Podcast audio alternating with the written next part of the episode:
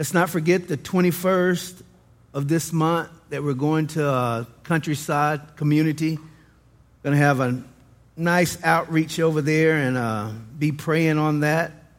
Also, men's breakfast starts back Saturday. Uh, Bob is back, so that'll be a great blessing. And don't forget Pastor Jonathan's Bible study this tomorrow. Tomorrow, so it should be good. Uh, you know, I can't hold water. Joanne called Lydia, and I was sort of being a eavesdropper.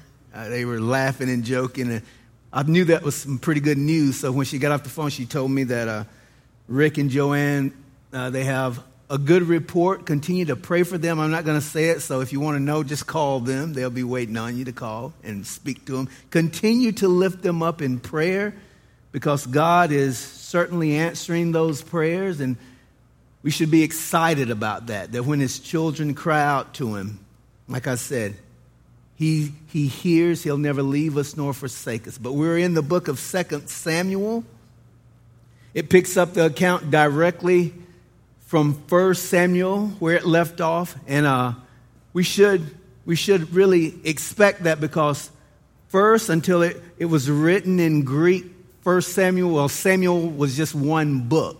So I like when it just falls right back into place. Remember in chapter 30 of 2 Samuel, David did not get to go to war with Achish and the other four lords of the Philistines. They turn him back. Really, it was the Lord turning David back. I believe that David would have fought with the Philistines. And the Lord, knowing that, he turns them back and they go up south to Ziklag. Remember, as they go to Ziklag, they see the burning, the smoke, and the Amalekites have attacked and took all the women, the children, the supplies, all of those things. And it was at that moment, David had been estranged from the Lord for many years, really in a backslidden state. And he calls for the ephod. And the Bible says that David strengthened himself in the Lord. And so after that, they go and they rescue everybody. Uh, everything that they had taken, David gets back. But while that battle was happening, remember I talked about it was another battle going on up north on Mount Gilboa. Saul, his sons were there. They get into battle with the Philistines. Remember, Saul was head and shoulders taller than anyone in Israel.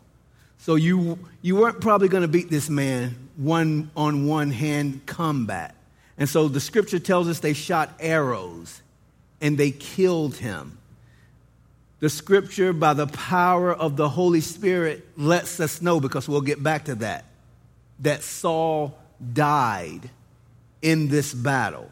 And so, where 2 Samuel picks up at, David does not know this yet. We know it, David doesn't know it.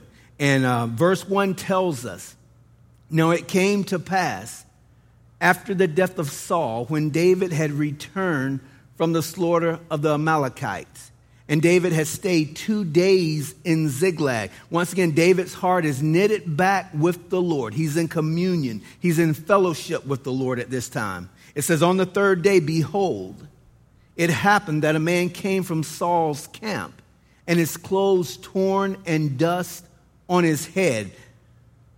David would know right away that this is not a good sign because in the culture, when there was dust on your head and your t- clothes, clothing is torn, it's a sign of grieving, so he knows this doesn't add up properly for a victory for the Israelites. So it was when he came to David that he fell to the ground and prostrated himself. And David said to him, Where have you come from? So he said to him, I have escaped from the camp of Israel. I don't, I don't think he had escaped. Then David said to him, How did the matter go? Please tell me. And he answered, The people have fled from the battle. Many of the people are fallen and dead. And Saul and Jonathan, his son, are dead also. Now, David knew the condition of a rejected military that Israel has. It was almost being split at the seams because many wanted to go to David. But Saul kind of kept them together. And he also knew the power of the Philistines. So he said, no doubt it must have went down that way. Verse 5 tells us, so David said to the young man who told him, how do you know that Saul and Jonathan, his son, are dead? And once again, that old saying, oh, what a tangled web we weave. And that's what he's doing to himself. It says, Then the young man who told him said, and I believe this young man was rehearsing the words that he would say when he would come across David. And he has it down well. As I happened by chance to be on Mount Gilboa the only reason the Amalekites, this wasn't the Amalekites' war, it was not their battle. The only reason this Amalekite was there because the Amalekites were known to pillage the men that were dead before the victors would come and take the loot. And so that's why he was there. It says, There was Saul leaning on his spear, and indeed the chariots and horsemen followed hard after him. Now, when he looked behind him, he saw me and called to me. And I answered, Here I am. Reminds me of Samuel when the Lord was speaking, Here I am. So I answered him, I am an Amalekite. And he said to me, Who are you? So I answered him, I am an Amalekite. I wanted this Saul say, Doggone it, of all the people, an Amalekite.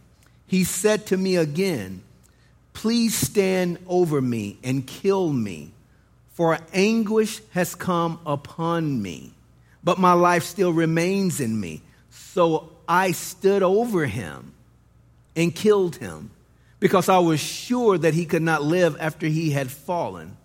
Before David could respond, the man brought out two treasures. He brought, out his crown and a bracelet. And so he concluded, And I took the crown that was on his head and the bracelet that was on his arm, and I have brought them here to my Lord. Once again, this man is an Amalekite. That's how the flesh does, because the Amalekites are is a picture of the flesh. And they try to cozy up always to the man of the spirit. The fact that David was far from this battlefield as well because it shows us that David had nothing to do with Saul's demise. And his reaction also repro- uh, proves that David does this in sincerity. His motives are pure. And in a day where everything is going dark on this battlefield, David gives us a valuable lesson about the judgment of God because that's what we're going to look at. The judgment of God that we all must face. Hebrews 10:31 tells us, "It is a fearful thing to fall into the hands of the living God." A, a fearful things for the sinner, not for the saint. After they know the truth and what he's saying in context of this verse, once you know the truth about God and his son Jesus Christ, that you're born again, and you continue in your sin, habitually doing the same thing, Hebrew tells us literally that you trample the Son of God underfoot. Count it the blood of the covenant, that new covenant of grace. Oh, it doesn't matter what I do because I'm under grace. Once again, that's not what grace is for. By which he was sanctified, a common thing and insulted the Spirit of grace. What the Holy Spirit, I believe, is wanting us to realize is that God's judgment is always a call for grief and repentance. This dude, this Amalekite, all he wanted was honors and rewards, and that's all he could think about at this time. And you know, I can understand his ploy because he's saying, I know David and Saul did not get along. Maybe David will rejoice now that Saul is dead. And you know what? A lesser man would have did that.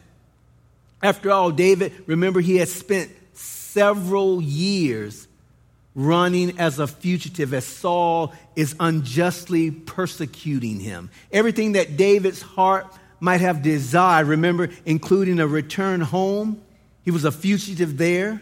The fulfillment of all of God's great promises David had but had not attained after 20 or 30 years. So we can understand this Amalekite's thinking that a feast would break out after this message but instead a fast will break out. David reacted and he lunched and he tore his clothing. It says in verse 11, Therefore David took hold of his own clothes and tore them.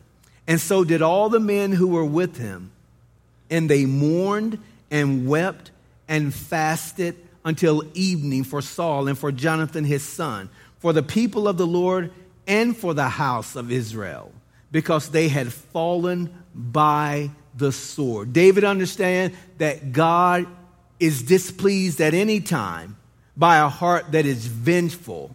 The Bible says in the New Testament, the wrath of man does not work the righteousness of God. I have to tell myself all that all the time because when I look at things, just like that young lady who, who was murdered in Memphis just for no reason, and you think of all the things that are happening in the world, and Lord, why don't you come? But then I have to think about myself when I was a sinner.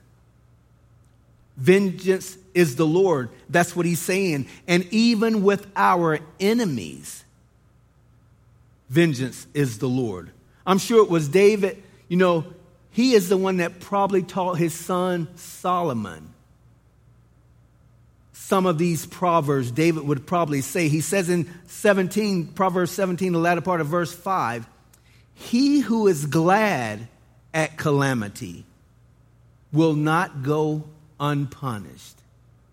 We need to remember that. And one reason I think that verse is there when we look at so much injustice that's happening in the world, once again, we cry out, Where are you at, Lord? Vengeance, vengeance. But once again, we have to be reminded that it is the Lord who does that. All we can do is look at the scene, but we cannot do divine judgment because only the Lord knows the heart. That's why it's an offense to him because it shows self righteousness on our part. I wouldn't do that. I wouldn't do this. All of those things. We're not competent enough to judge the heart. That only uh, loans to God and what he does. John Calvin, I like what he says. He says this God does not want us to be so presumptuous in our rejoicing that we fail to consider our own sins and so displease him. We ought also to tremble before his majesty, knowing that we too are as deserving of punishment and grief as those whom he punishes. If not for the grace of God, so go I. Paul put it this way in Romans 12 19. Beloved, do not avenge yourselves, but rather give place to the wrath of God. For it is written, Vengeance is mine, I will repay, says the Lord. Also, David's reaction to the news of Saul's death shows that he had evidently been meditating in his heart and he had forgiven Saul a long time ago. David is going to understand that he's going to be king and the same grace that God Almighty issued to Saul he wants for himself. Once again, we have to understand the enormity of our sin, whether it's just a little white law, whatever it is, the wages of sin is death. Romans 12 14 tells us, Bless those who persecute you, bless and do not curse. Paul, by the power of the Holy Spirit, just he just doesn't say that to say it. God says that because that's what God wants his children to do. I hear people say, I haven't, I haven't arrived there yet. Well, continue to be in your word, continue to be in prayer, continue to be in fellowship with the Lord. We'll get there. And then he says in, in the same chapter, verse 17 and 18, repay no one evil for evil. Have regard for good things in the sight of all men, if it is possible, as much as depends on you. Live peaceably with all men. If we want to honor God and live peaceably with those around us, we, like David, must sanctify our hearts. We must yield to the Holy Spirit working in us and the privilege and the honor that the Holy Spirit indwells us. And remember, Jesus Christ is not only Savior, but He's Lord. And He does not make suggestions to us, but He calls us to forgive those that has sinned against us. And that's what David does with Saul. And we have to understand that David does this without the indwelling of the Holy Spirit. Grace is there. We have the Holy Spirit residing in us. And we battle these things. And the Holy Spirit is there to say, hey, there's your grace. No matter how anyone has offended us, we should be quick to forgive. So he says, for the people of the Lord and for the house of Israel, because they had fallen by the sword. David shows us how our heart should be and we should be grieved, as I was thinking about this, by the ineffectiveness of the body of Christ. And what I mean by that is, we can get caught up I'm conservative, I'm liberal, I'm this, I'm that. And that's okay. I believe the scripture is conservative. But my point is, even when there's teaching in the word by other pastors or other churches. And I'm, I'm quick to say, well, they're watering down the word. And as I was looking at this, the Holy Spirit reminded me of what Paul said in Philippians chapter 1, a lengthy passage, but I'm going to read it 12 through 18. But I want you to know, brethren, Paul is in chains in Philippi that the things which happened to me have actually turned out for the furtherance of the gospel. Hooray! So that it has become evident to the whole palace guard and to all the rest that my chains are in Christ. And most of the brethren in the Lord, having become confident by my chains, they're encouraged, are much more bold to speak the word without fear. Now, here it is. Some indeed preach Christ even from envy and strife, and some also from goodwill. The former preach Christ from selfish ambition, not sincerely supposing to add affliction to my chains, but the latter out of love, knowing that I am appointed for the defense of the gospel. What then? Only that in every way, here it is, whether in pretense or in truth, whether it's watered down or not, Paul says Christ is preached. And in this I rejoice, yes, and I will rejoice. Praise God that in the end Jesus Christ is being preached.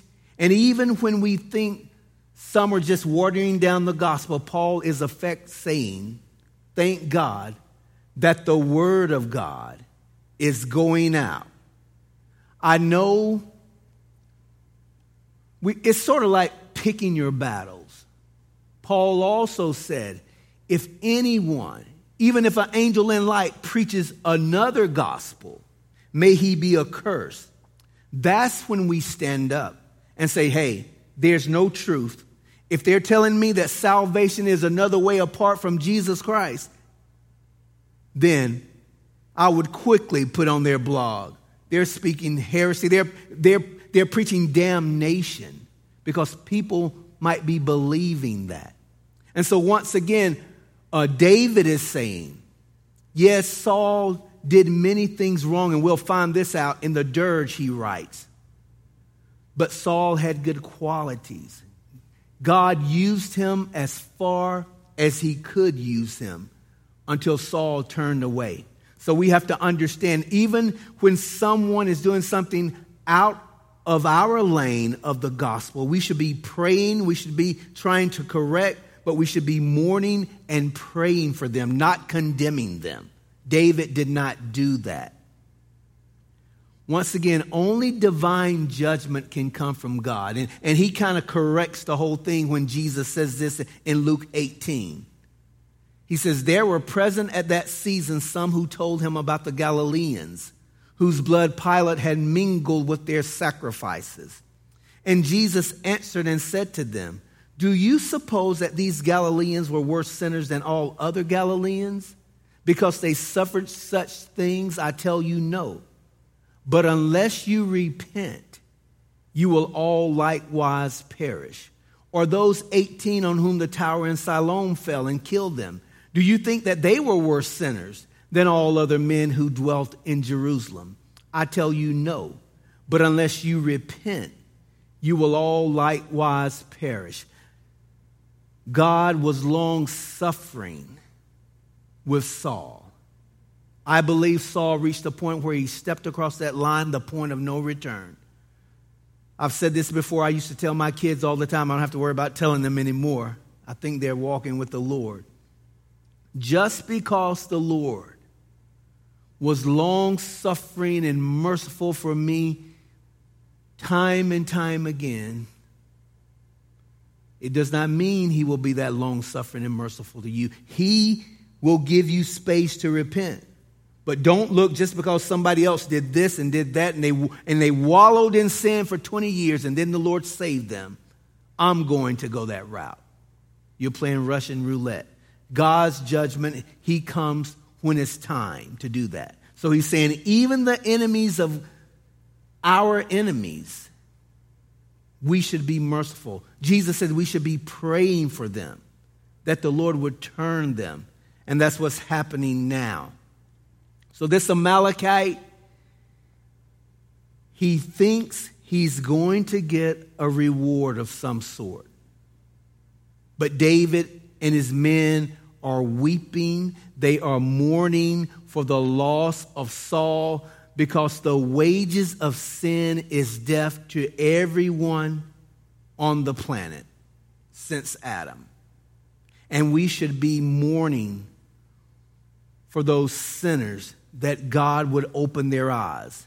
And God is a God of justice, He's a God of judgment, whether it's secret sins or public sins. Jesus said, Nothing is covered, covered up, that will not be revealed, or hidden that will not be known. So let's not play the hypocrite because no one else knows.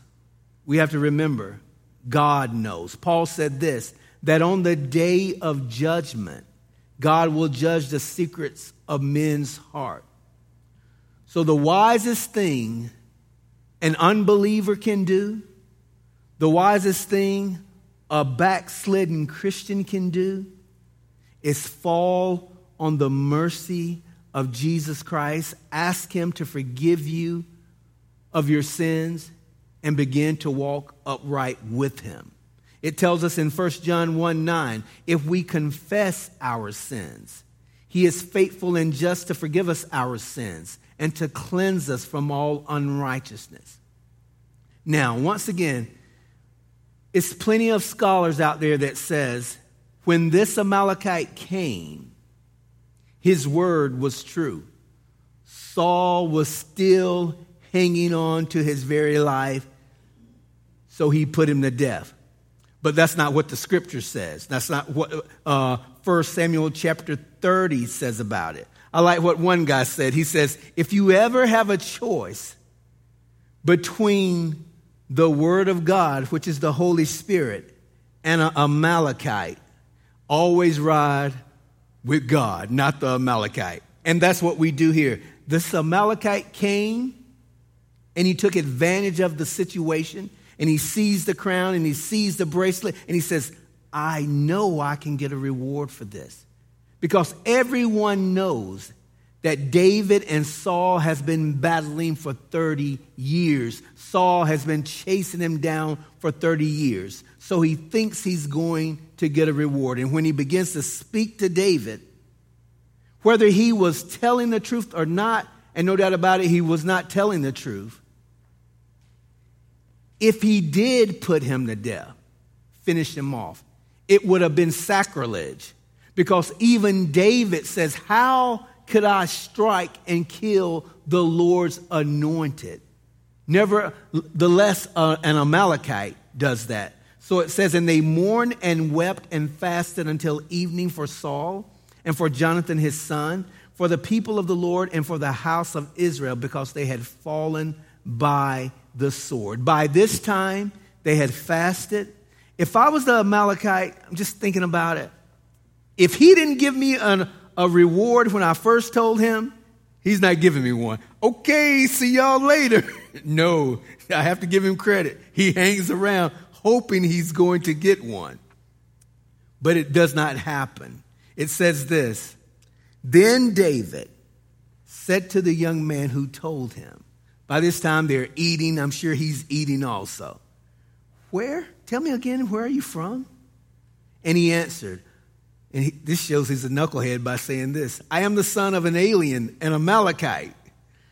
So David said to him, How was it you were not afraid to put forth your hand to destroy the Lord's anointed? Remember in the cave of, of Adullam, when all of his men were saying, Slew him, here's your opportunity, David, kill him. God has put you in this situation. And David just cut off the corner of his robe. And remember, remember, it says his heart smote him because of that. So David didn't even do this. And now here comes this Amalekite, and he does this. Then David called one of the young men and said, Go near and execute him. And he struck him so that he died. So David said to him, Your blood is on your own head. For your own mouth has testified against you, saying, I have killed the Lord's anointed. So David rebukes him as his young man comes and puts him to death. Then David lamented. That word lamented there is kun, K U N, and what it means, he begins to write this dirge or this song because there's something David is not only wanting his men to know, but when he gets the, the kingdom, Judah and Israel. He wants everyone to know this song because it's very important. And the song is called the Song of the Bow. It's not about a bow, but that's just the name of the song.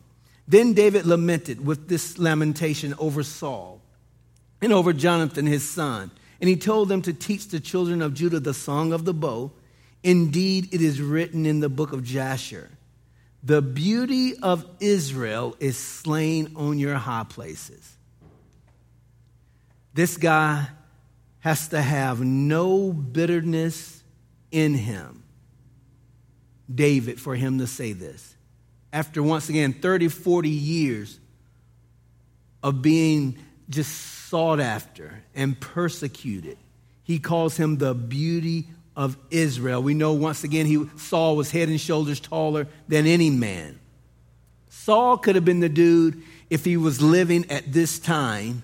He could have been Thor in the Marvel movies. This guy was handsome, the scripture says. He was buff, the scripture tells us all these things. And God used him once again. Let's not forget that. God used him for a while as long as Saul allowed God to use him.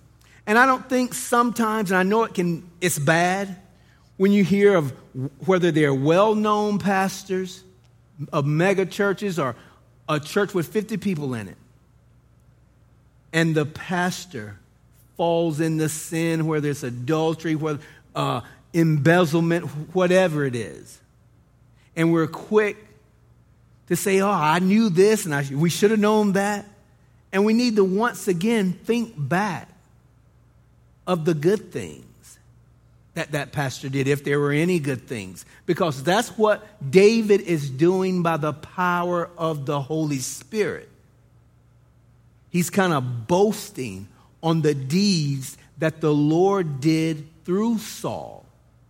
And we need to remember that. And then he says, How the mighty have fallen. He will say that three times. That's like the chorus of this dirge, and it's there for a reason.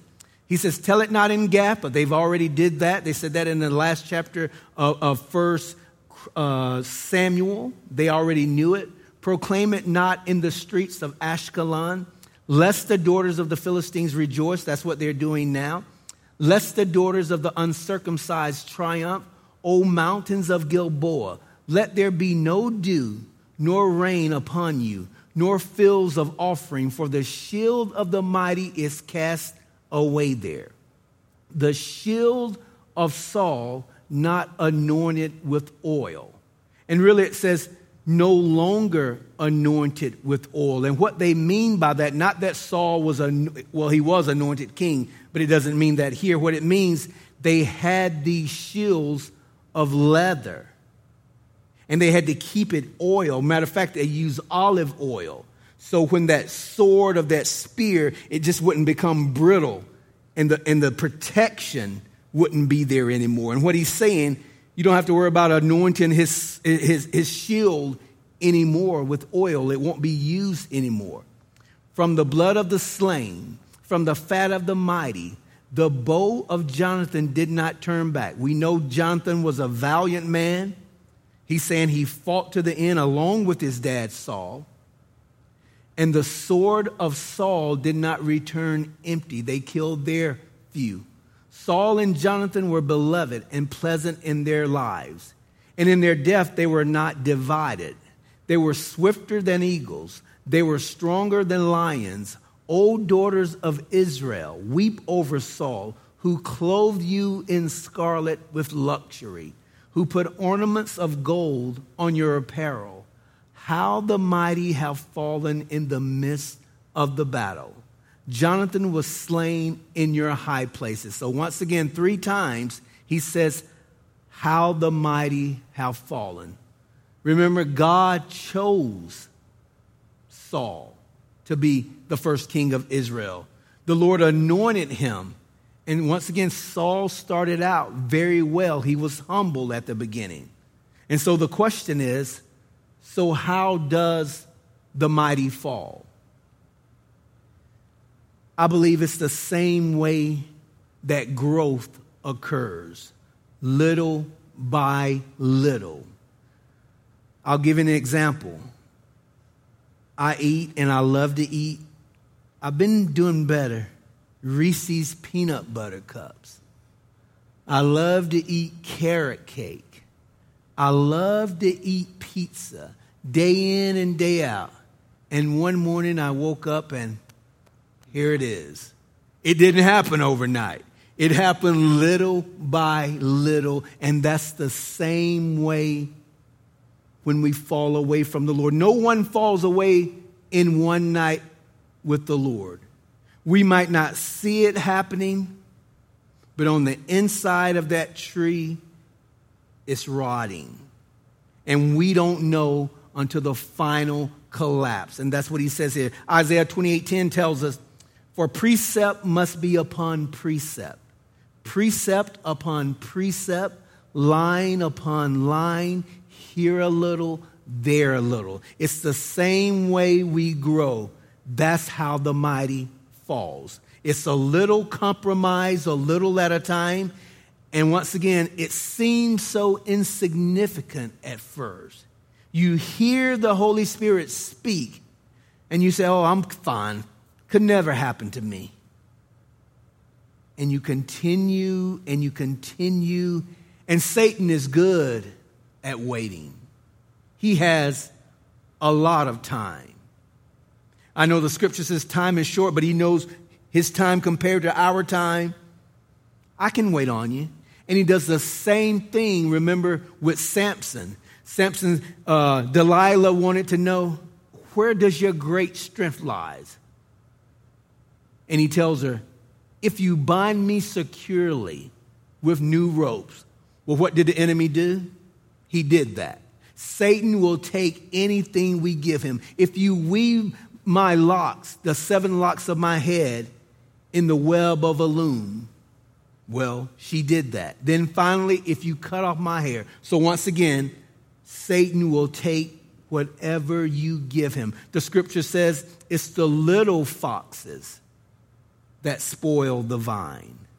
That's why we must walk circumspect. That's why we must examine ourselves daily and make sure there's no slippage in our lives because we know the heart is prone to wonder. Deceitful among all else, who can know it?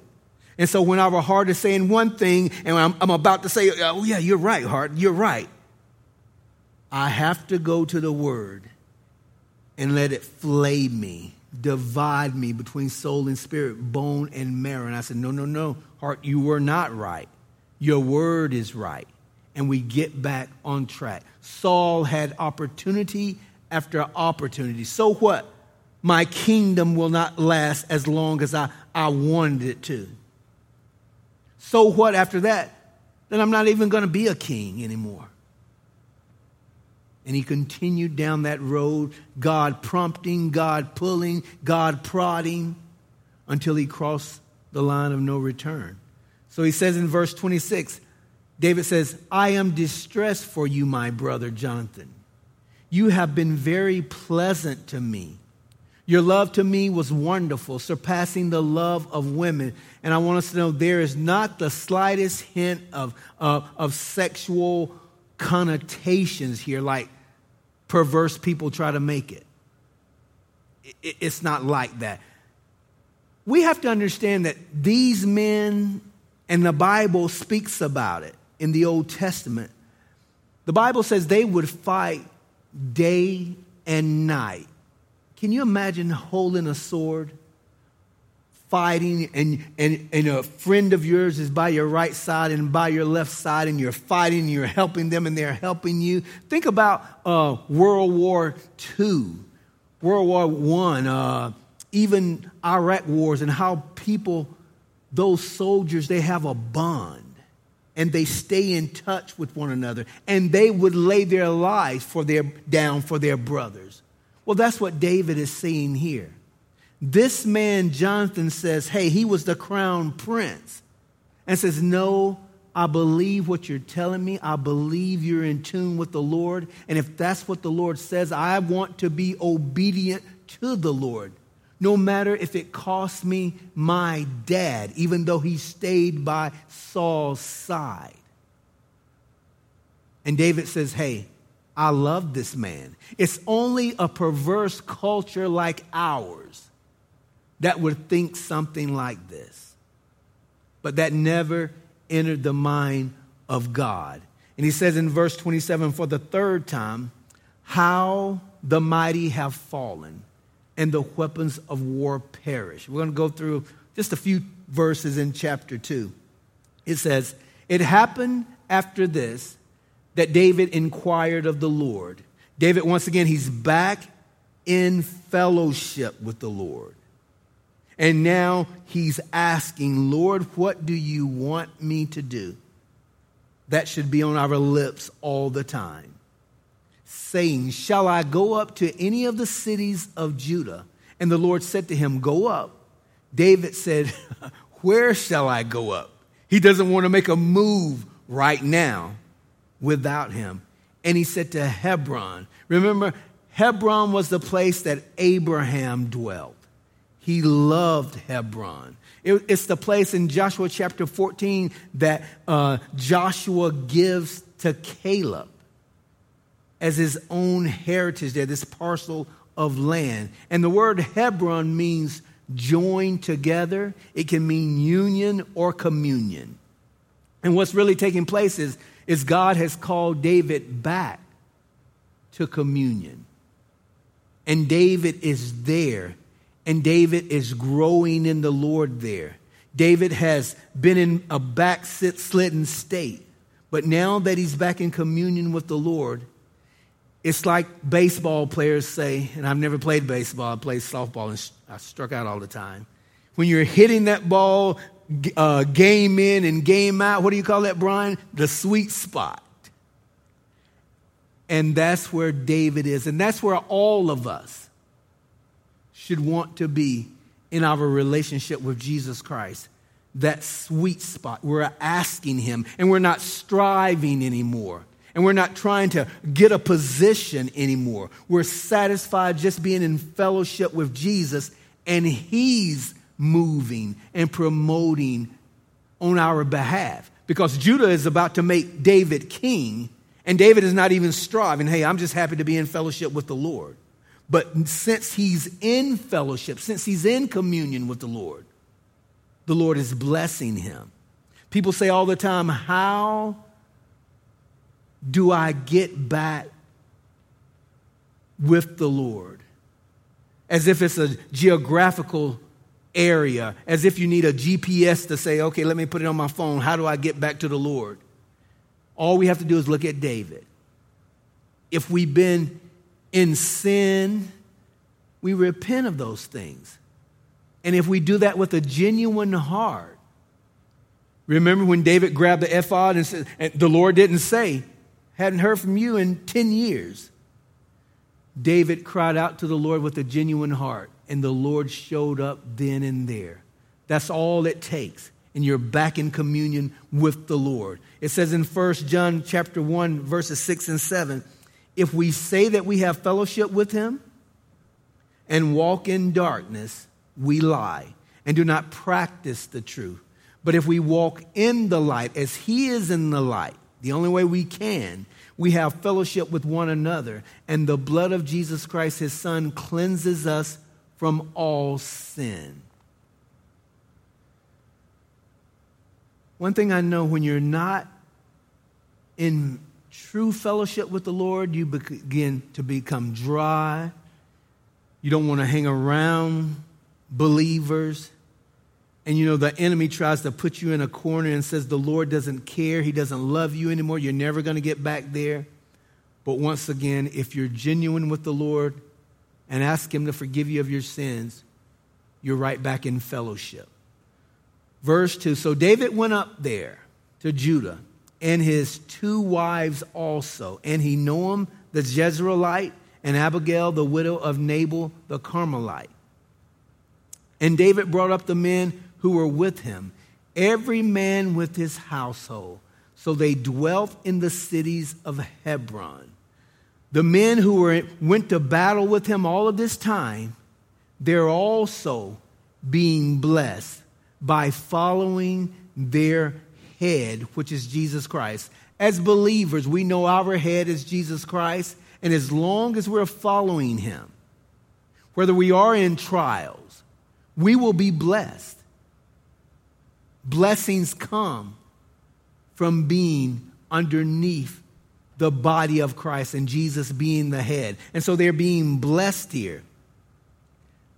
Oh, how the mighty has fallen. And the reason I say that again, because we will see David right now is in fellowship with the Lord, but already the little foxes are beginning to spoil the vine because the Holy Spirit tells us what? And he goes up with his two wives by the time we get to the end of chapter, when we get to chapter 3, David won't have two wives anymore. Guess how many wives he will have? Six wives. And we will begin to see the slippage. He knows God does not wink at sin. I know the culture and all that, but we know from the beginning God didn't set it up like that. So even now, the little foxes are spoiling the vine. Verse 4 Then the men of Judah came, and there they, here it is, they anointed David king over the house of Judah. He's not striving, he's not doing anything, he's not laboring, he's just hanging out with the Lord. And they told David, saying, The men of Jabesh Gilead were the ones who buried Saul. So David sent messengers to the men of Jabesh Gilead and said to them, You are blessed of the Lord, for you have shown this kindness to your Lord to Saul and have buried him. Remember when Saul first became king? He goes back when he was humble into the field and he's plowing with the oxes. And all of a sudden, he hears this great mourning and this great lamenting and this crying. And he says, What's going on? And uh, I think it was Ahash, the king of the Ammonites, had came down and was taking over Jabesh Gilead. And they were saying, What are we going to do? And Saul, you remember, he takes the, the cart and he breaks the cart down, chops the cart up, makes a fire, and he, and he, and he sacrifices the two oxen. And he goes up with the men of Israel and they take back Jabesh Gilead from the Ammonites.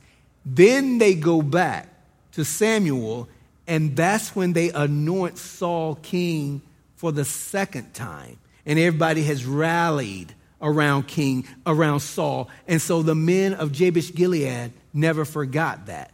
David understanding that, because remember, uh, 1 Samuel chapter 30 tells us they have hung Saul, Malchishua, uh, Jonathan, and Abinadab on the wall of Bethshin.